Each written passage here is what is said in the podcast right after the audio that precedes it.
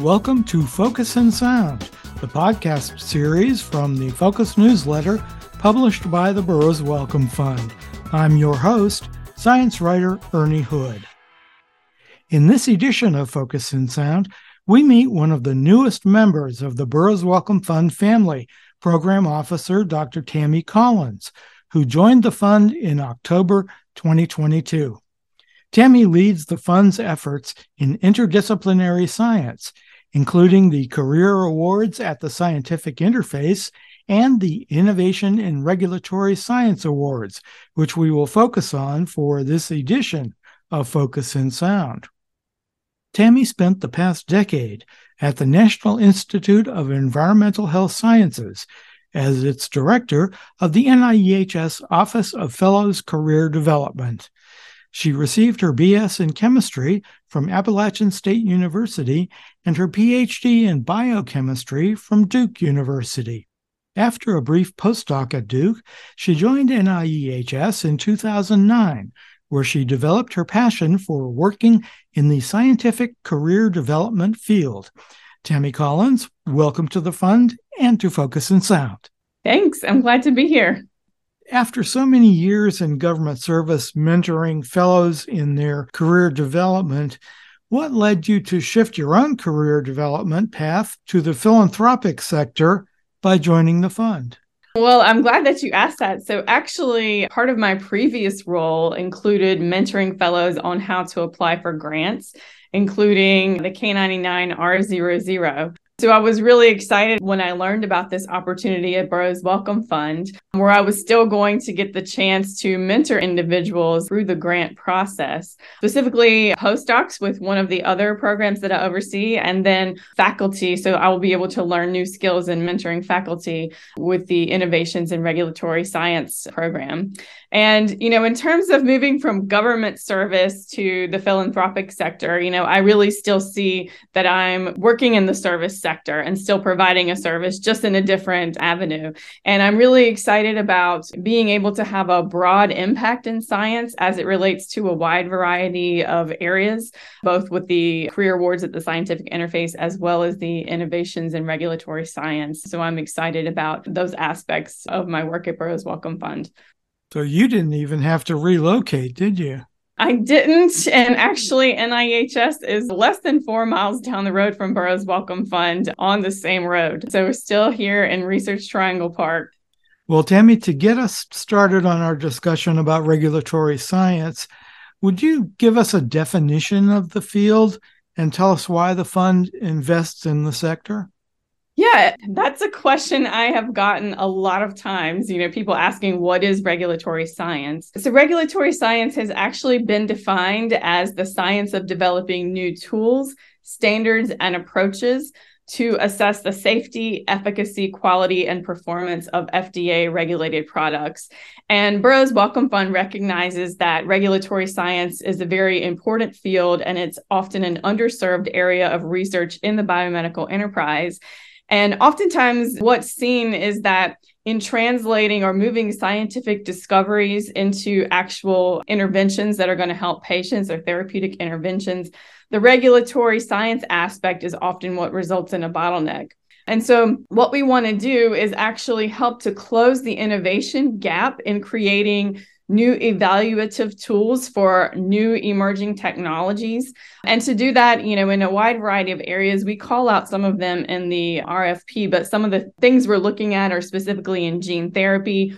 Artificial intelligence and machine learning, digital health, model informed product development, and new technologies that might help to reduce animal testing. So, these are just calling out a few areas, but really the field is wide open in terms of any individual that's going to be helping to advance the field of regulatory science. Let's look at the Innovation in Regulatory Science Awards, or IRSA. The awards program is going into its 10th year in 2023. Would you give us a brief overview of the IRSA program? The IRSA program, or the Innovation and Regulatory Science Awards, um, it supports faculty over a period of five years, and the total award amount is for $500,000. And you know, one of the the key things is that we want to support researchers who are developing innovative solutions to solve regulatory questions. And another thing that's key is we want these solutions to actually be implementable. So when individuals are applying for the IRSA program, we would like for them to address how they expect their solutions are going to expedite the regulatory decision making process. What types of researchers has IRSA attracted in its existence?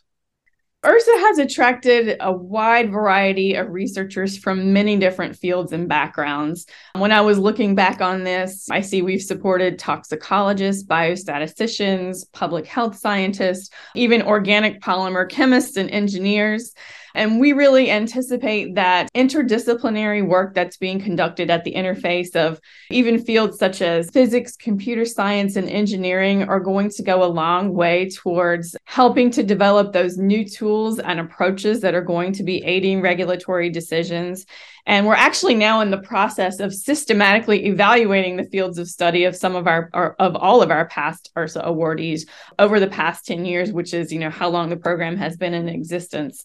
And we aim to include this in a publication as part of the overall program evaluation. So, what kind of impact do you think the IRSA program has had on the regulatory science field? Yeah, that's a great question. And that is actually precisely one of the questions I had when I came here to Burroughs Wellcome Fund. And I'm actually working now with a team to set out on a project, you know, that I just alluded to before, where we're evaluating IRSA 10 years later. And one of the things that we want to look at are what actual new tools and methods were created with IRSA support. We're curious about what are some of the FDA focus areas of regulatory science that individuals have been addressing. We would like to see also if they were addressing an aspect of clinical trial development, what phase of the clinical trials process?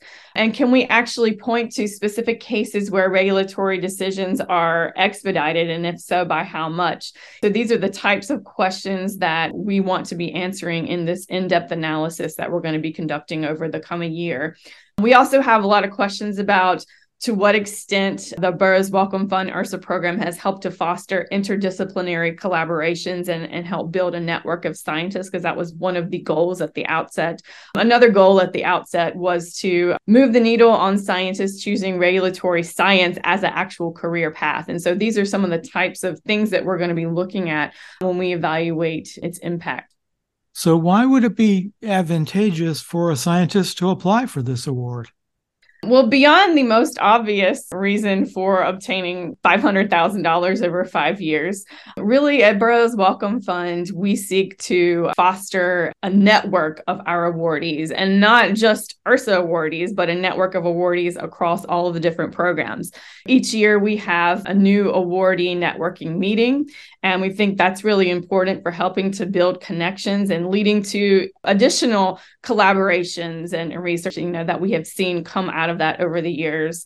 Also, Burroughs Wellcome Fund funding is flexible as the funding is coming from the philanthropic sector. So I think those are some of the additional advantages of applying for and receiving an IRSA award.